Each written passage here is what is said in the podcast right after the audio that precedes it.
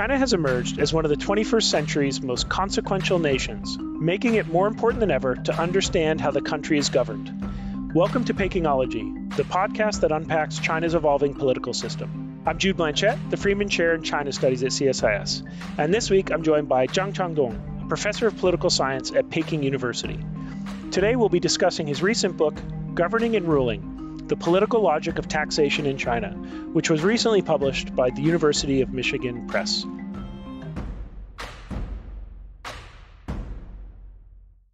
Changdong, thanks for joining us. Hi, Judy. Thank you. It's great, great pleasure. So, as I ask every guest, I wonder if you can first tell us a bit about your background. I'm curious, where are you from, and how did you decide, or why did you decide to become a political scientist? So I was born and raised in uh, Zhejiang province, actually like in uh, rural, in, in a village in uh, middle Zhejiang. And I went to Beijing for college at the end of 1990s.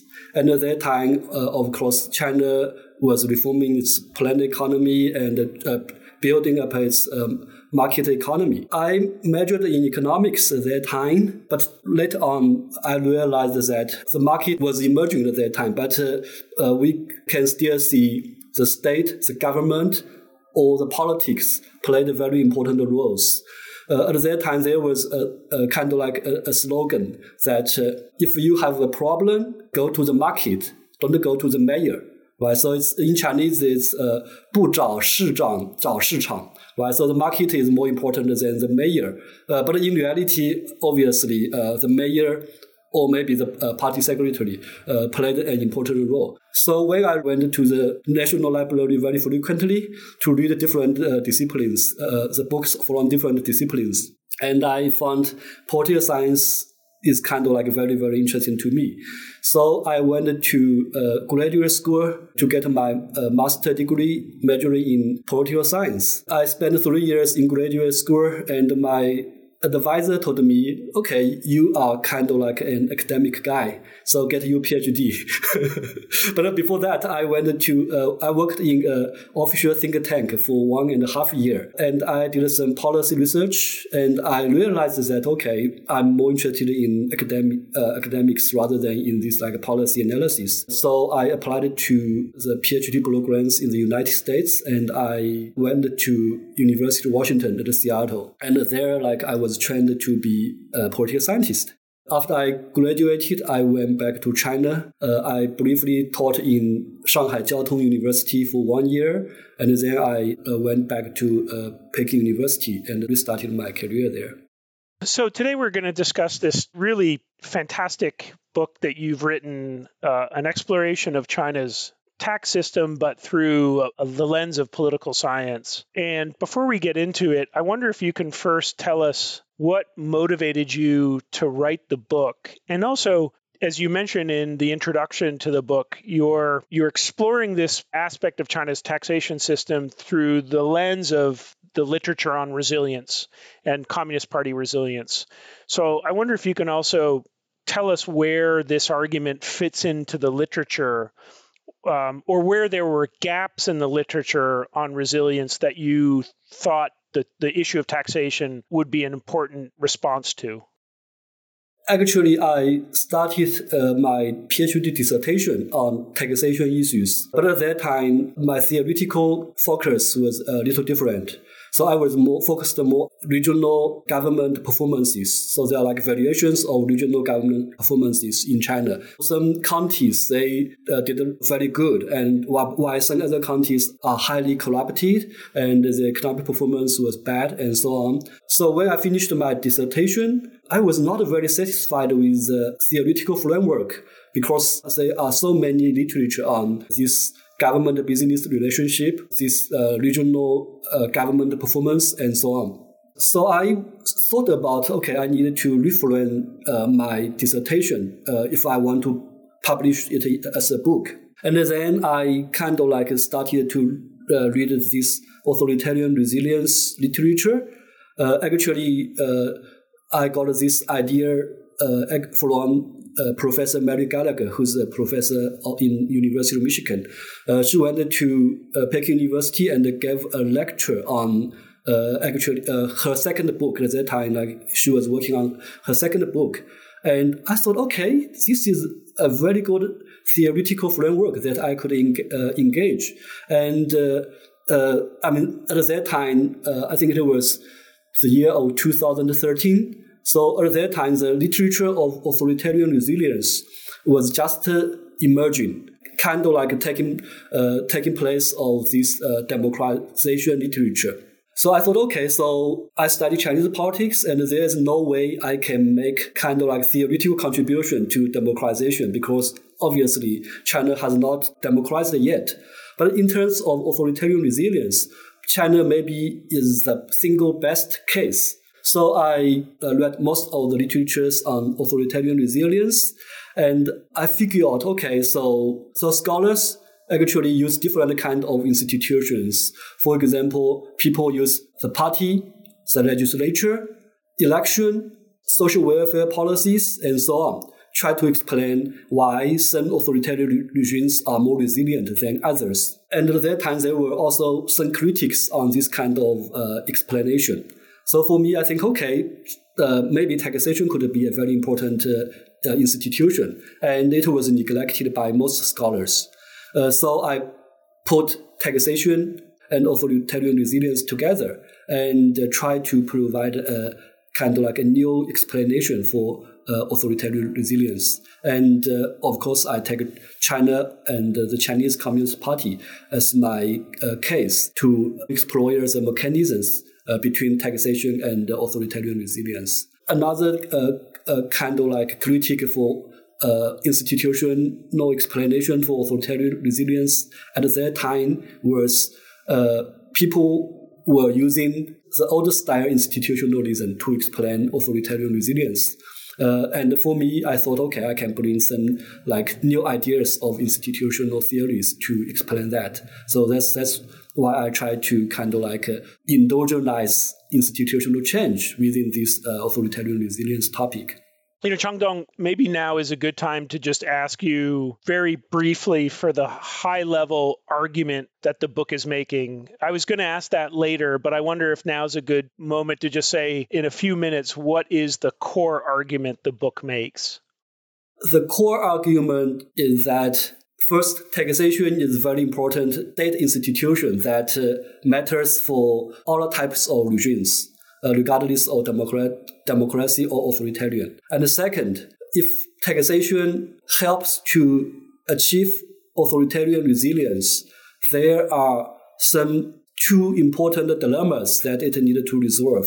And I call them as a growth dilemma and, uh, and representation dilemma. For the growth dilemma, so it means a state uh, cannot achieve rapid economic growth and rapid tax revenue growth at the same time, right? So, and for the representation dilemma, it means if the state extract huge amounts of tax revenue from the society, then the society may be react uh, by demanding more representation. So this is as the slogan of taxation uh, through representation argues. Uh, but uh, for authoritarian regimes, both dilemmas should be like resolved. Otherwise, uh, rising, rapidly rising tax revenue may lead to authoritarian breakdown rather than authoritarian resilience. So in my book, I try to examine how the Chinese taxation institu- uh, institution is designed uh, and it can somehow resolve both dilemmas at the same time, at least in the short term, not necessarily in the long term. Can you tell us what is the structure of that solution? Yes, so the so the current uh, Chinese taxation institution, according to my understanding, has three important characteristics. So first, uh, it's kind of like highly decentralized in terms of the central-local fiscal relationship. Therefore, it has somehow empowered the local governments uh, with the very strong incentives to develop a regional economy, and it also generated these uh, regional competitions uh, therefore, somehow it disciplines the, the local government from acting too predatorily. And second, the Chinese taxation institution is what I call a half tax state. So, which means the Chinese government, especially uh, its local government, are highly dependent on non-tax revenues. Uh, these non-tax revenues, including most importantly the, the land transfer fee, which could uh, compose about uh, one half to two thirds of uh, local government's fiscal revenue in some times. Also, it relied it relies very heavily on state-owned enterprises uh, for about like 30% of tax revenue.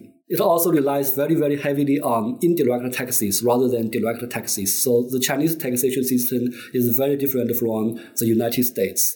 Most of the taxes uh, are hidden rather than visible. So therefore, I call it a, as a half tax state. And the third characteristic is that uh, uh, in terms of tax administration. So the tax administration in China, especially tax administration for business taxes, of business related taxes, which means business taxes and value added taxes and so on, is highly under institutionalized. Basically, the Chinese government sets very high nominal tax rates. Plus, there are many different kinds like non non tax uh, burden, fiscal burdens like different kinds of fees, uh, fines, and so on. So for most Chinese enterprises, especially the private ones, if they pay the taxes according to uh, this nominal tax rate, none of them, or I mean, most of them could not make any kind of profit. So therefore, it's very rampant in terms of tax evasion. And this makes them very, very vulnerable in front of the authoritarian state it's kind of like they can demand for, they can bargain with the local government uh, with economic terms, but they cannot bargaining with the party state for their political demands. So that's uh, that's uh, how uh, how this uh, taxation institution, I mean, in the short term, could resolve the two dilemmas. But I mean, in the long term, uh, there will be serious challenge. I wanted to quote from page 71 and 73 of the book to talk about the second element of the half tax state, which is the indirect taxes. You quote from one of the founding thinkers of legalism, Guanzi, who I'm going to quote here, proposed to the king of Qi, quote, people are happy when they receive something, people are angry when they were they are deprived. A smart king knows this human nature. His gifts are visible and his extractions are invisible. Therefore, his people love him. Some taxes are visible, while others are invisible. A smart king abolishes the visible and increases the invisible, so people are happy to follow him. And now I want to quote this is your own words China's reliance on indirect taxes has minimized the crying out of its citizens because they do not recognize that the feathers in the state's hands are their own. And the feathers, I should say to readers, is a reference to another tax, another quote by a French economist about plucking feathers from the hen. But anyway, anyway, so the, the CCP, you say, is a good student of Guanzi. The half tax state requires minimal direct compliance by citizens and therefore improves the state's extractive capacity. Thus, it alleviates the representation dilemma citizens are, are, because they're either reliance on fees as you say through land transfers or many indirect taxes the citizens perception of the extractive uh, level of the state is is diminished correct yes I, I want to circle back around to this in, later to talk about some of the challenges this presents. But now that we've got the main argument of the book out, I wonder if we can go back in time to the period after 1949. And, and in that, just to give a historic context, in that period between, let's say, 1949 and 1978, how did Beijing approach taxation? And uh, I'm curious specifically, you know, how did the structure of the planned economy and how did elements of ideology shape how Beijing constructed its tax system? So in the book, I uh, didn't like uh, go to many details for the history part, but I, I'm working with uh, Professor Lu Xiaobo at uh, University of Texas at Austin. So we are going to write a short book uh, on China's taxation system and I think we will spend like uh, more on the, uh, the history part. So the short answer is that uh, so when the Communist Party established its, uh, its, power, and then there actually there was a big debate about what kind of the taxation policies should be taken in early 1950s. Uh, mostly it was between uh, Mao Zedong and uh, Bo Yibo So for some uh, for some uh, leaders, I mean, especially like, like uh, Chen Yun and Bo Yibo, they kind they tried to have this kind of like equal treatment between the state-owned enterprises and the private enterprises in terms of their tax burdens because for them it's very important to encourage the private sector to develop its, uh, uh, the economy. But for Mao Zedong, he wanted to have a more, much more heavier uh, tax burden for the private sector. Therefore, to support the uh, recently be, uh, established public sector. So there was uh, there was a debate, and Mao Zedong, of course, won the debate. So the they put a very heavy tax burden on the private sectors, and the obviously uh, later on uh, with uh, all of this like uh, public-private partnership with this 公私合营, the, the private sectors actually uh, kind of most of them, I mean, if, if not all of them, actually uh, kind of like was merged into public ownership.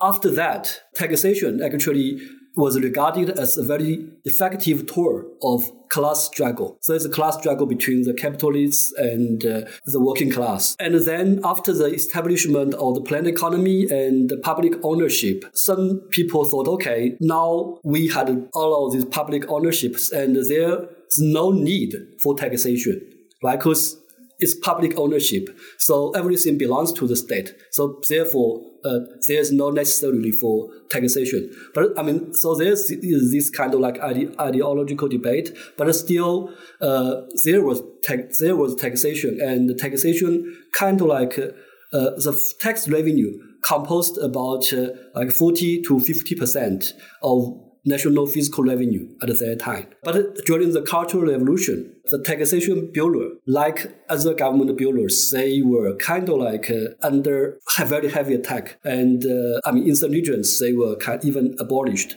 But still, there was taxation, and uh, it played, I mean, a important role, especially in uh, collecting fiscal revenue for the government. I think this in this case, China's planned economy was different from Soviet Union and East, Eastern European countries because I think the main reason was the level of industrialization in China uh, was at its very early stage compared to uh, Soviet Union and East, Eastern Europe. So therefore, the Chinese government still relied on uh, tax revenue, but uh, only like 40 to 50% of the fiscal revenue came from taxes. Yeah, so that's uh, what happened. Uh, and actually, like there were several rounds of tax reform uh, before 1980, 1978 uh, both in terms of the central local fiscal relationship and uh, the uh, categories of the taxes. So there were several rounds of reform. So, so I think in the new book we will like give out all of the details recognizing that you know your future work will go into those details I, I, wonder if i can still ask a little bit more history and this is now moving to the post 78 period there were two significant tax reforms one in 1984 and then a, a very important effort in, in 1994 um, i'm wondering if you can talk a bit about the logic and the political logic behind uh, the, those two uh, tax reforms. And then I have a follow up question I want to ask about 1994. Okay, so uh, so both uh, the tax reform in 1984 and 1994 are very very important, and there are some similarities as well as differences. So, for, uh, to my understanding, the 1984 reform could be characterized as both decentralization and uh, deconcentration. So, in Chinese, both decentralization and deconcentration means uh, 分权, right? Uh, for decentralization, it's more about the relationship between the central and the local governments. And for deconcentration, it's more about the relationship between the government and the enterprises and uh, of course, we, can also use uh, deconcentration to uh, refer to the relationship between the state and the society. But for tax reform, it's more about uh, uh, to separate the uh, state-owned enterprises from the state, from the government. Okay, so at that time, for the national leaders, they tried to reform the economy without knowing exactly what they needed to do. So there were lots of pilot reforms, right? So they some some of the reforms took place in Hebei province and Sichuan province. uh, at that time, under the planned economy, the state-owned enterprises they didn't pay taxes. Mostly they they submit uh, their profit to the government. But then uh, the problem is the state-owned enterprises they had no motivation to work hard under the planned economy. Uh, and they had this very serious uh, soft budgetary constraint problem. So for the reformers, uh, and especially Zhao Ziyang, who was the party secretary in Sichuan province, and later on uh, he was promoted to uh, the as the premier and then the general party secretary. So in Sichuan, what Zhao Ziyang did was this profit for tax reform, and uh, so the state-owned enterprises they needed what they. Uh, and especially for the uh, these pilot enterprises, they didn't need to submit their profit to the government. They needed to pay taxes to the government instead. So it's kind of like they delegate many power to these state-owned enterprises to motivate them to work hard and to make more profits. Therefore, they could transform the state enterprises into real enterprises. I mean, like the enterprises in the United States, rather than a work unit or a danwei under the planned economy. Uh, so th- I think that that was the, the, the most important rationale. And in terms of the central local fiscal relationship at that time uh, for the 1984 fiscal reform it was mostly about uh, introducing the contracting system. So the contracting system means the central government signed contracts with the provinces and the provinces will sign this fiscal contract with lower level, like prefecture level governments. So, for example, the Sichuan province signed a contract with uh, the central government, and it basically said, okay, so this year we will pay uh, this amount of tax revenue to the central government, and the next year it will there will be a five percent increase and the Sichuan province can uh, could keep the rest of uh, tax revenue at the local level instead of submitting all of them to the central. So this kind of like uh, uh motivated the local governments to work very very hard to develop its regional economy.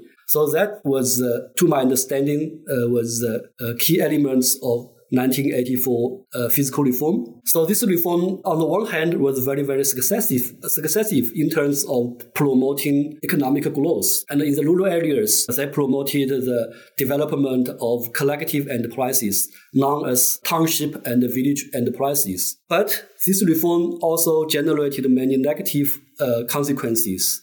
So one very important negative consequences actually was declining of tax revenue, both in terms of the ratio of tax revenue of GDP and the central government's tax, uh, tax revenue of the national tax revenue. So in Chinese, these are called as uh, the decrease or decline of two ratios. Uh, in other words, the central government realized that it has no fiscal revenue even to pay salaries, not to mention that they could uh, fund many uh, investment projects. Uh, so there's a very important, uh, there's a very urgent need for decentralize uh, the fiscal power to the central government. Uh, and there's another important motivation which was actually the 1984 tax reform aimed to separate the enterprises from the government and to set this hard budgetary constraint to the enterprises. But uh, it failed to achieve this, uh, this, goal. The local government actually had very, very close uh, linkage with enterprises under this contracting system.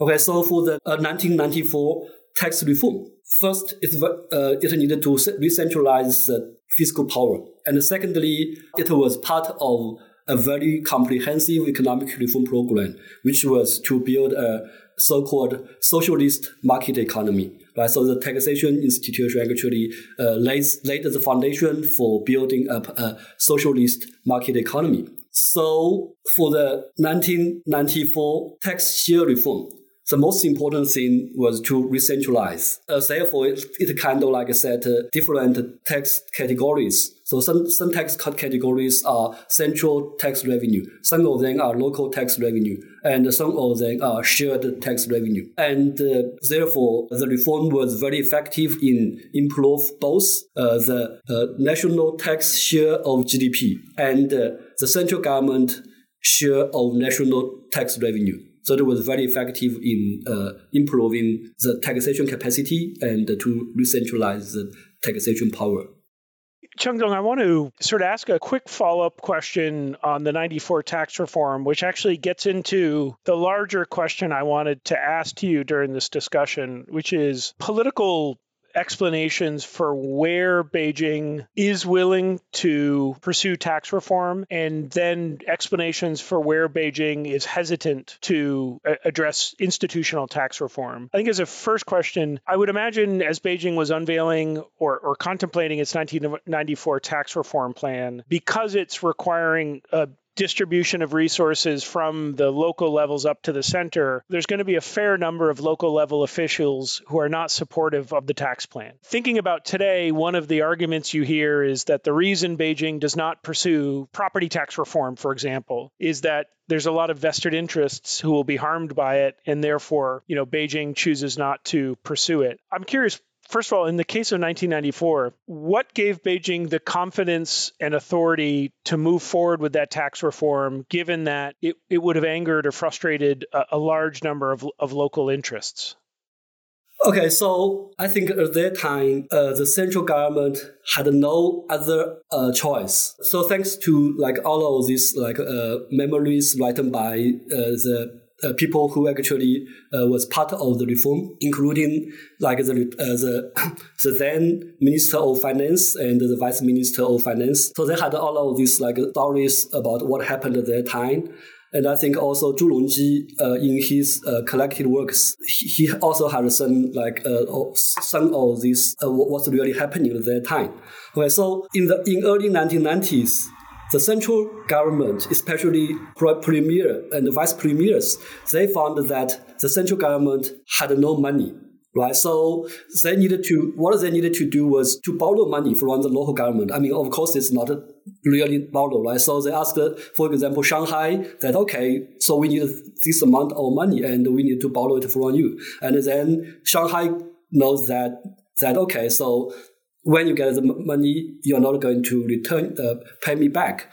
So the central government actually was borrowing huge amount of these taxes from the rich uh, provinces. Uh, so when Zhu Rongji like uh, be- became a member of the uh, standing committee of the Politburo, uh, he talked to uh, Jiang Zemin and like about okay, so we needed to decentralize the fiscal power. And then Jiang Zemin uh, went to Deng Xiaoping and Chen Yun and get their support that there is an urgent need for uh, fiscal reform, especially fiscal decentralization. So with the support of the party elders, Jiang Zemin had some meetings with the province leaders. And in Chinese, it's called like a, a Wu Xu Hui. So it's kind of like uh, meetings without very detailed agenda, right? So what Jiang Zemin did actually was told was uh, to uh, to tell the province leaders that okay, politically this is very important, and uh, we need your cooperation and your support. And Zhu Rongji and his colleagues actually was uh, had all, needed to implement all of this. Uh, bargaining and negotiation uh, with uh, the provincial leaders. And uh, I think they were very smart uh, because they didn't ask all of the province leaders to uh, go to Beijing and had a meeting and talk to them.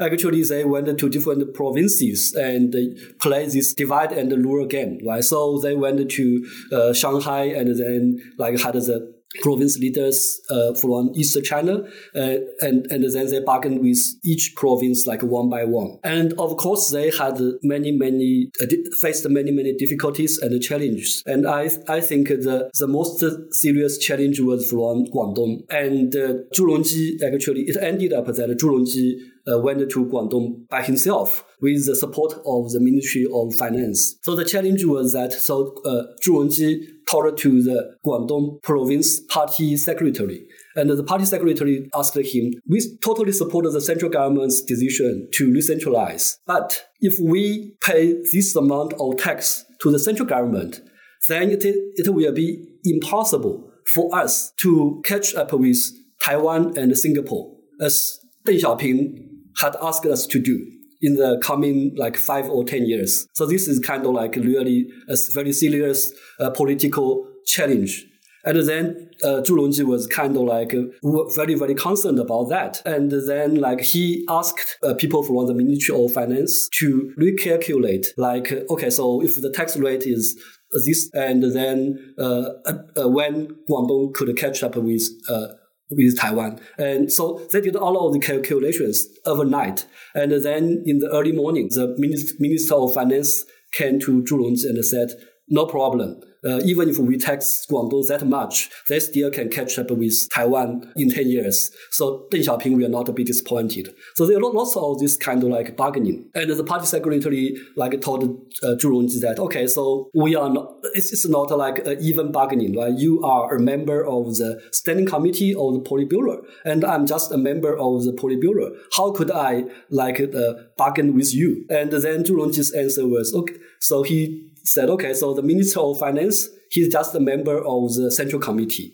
And how could he him dare to bargain with a Politburo member? Right? So it's kind of like there's lots of so they are using the, political power to bargain, but at the, at the same time they also kind of like make lots of concessions to the uh, local demands. So for example, like they what what Zhu Rongji tried to do is okay, so uh, the baseline would be the average of the last three years.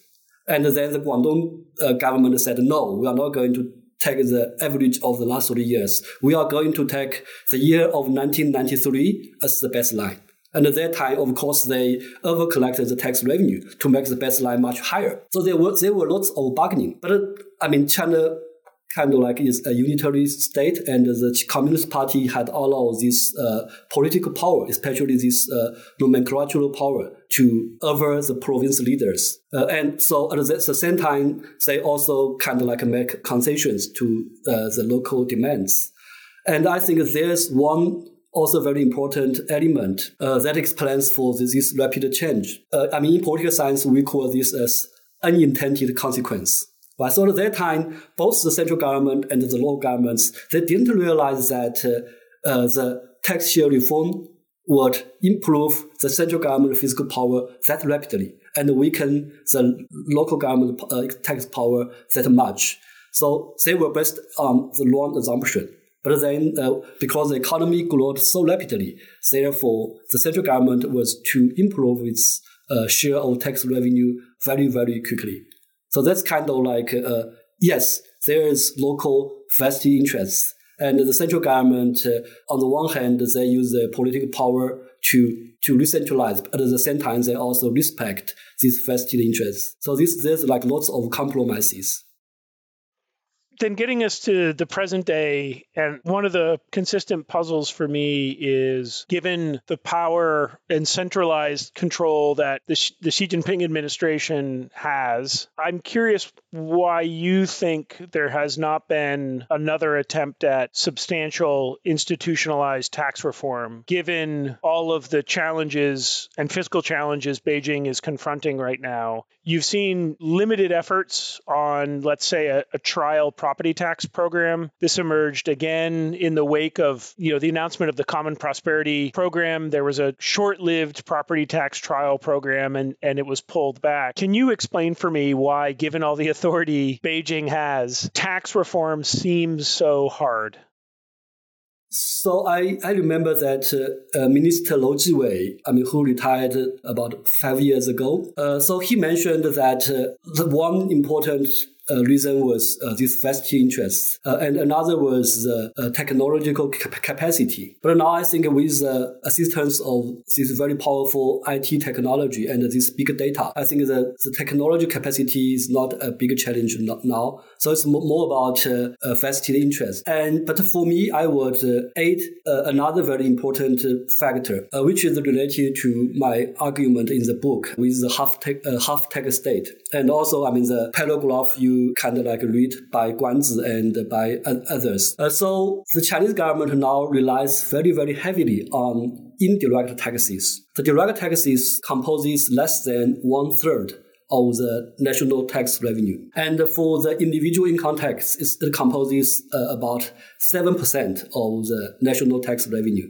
So it's compared to the United States, it's very, very low. And so the central government uh, has been talking about uh, property taxes for more than 10 years. And then, like, uh, it never implemented it. So it had some pilots uh, in Chongqing and uh, Shanghai, but it's kind of like very marginal. And uh, some researchers find that it was kind of like because there was a political competition between uh, Bo Xilai and uh, Yu Zhengsheng at that time that actually implement, uh, initiated the property taxes in Chongqing and Shanghai. Without this kind of political uh, competition, uh, no uh, top national leaders or politicians, they have the strong incentive to implement the property taxes. And one reason one very important reason uh, I would emphasize is that uh, the cost of taxation is not only economically but also politically. So in the book, I argued that uh, because of the most of the tax burdens are hidden, are invisible. So therefore, the citizens don't perceive their tax burden as very very high. If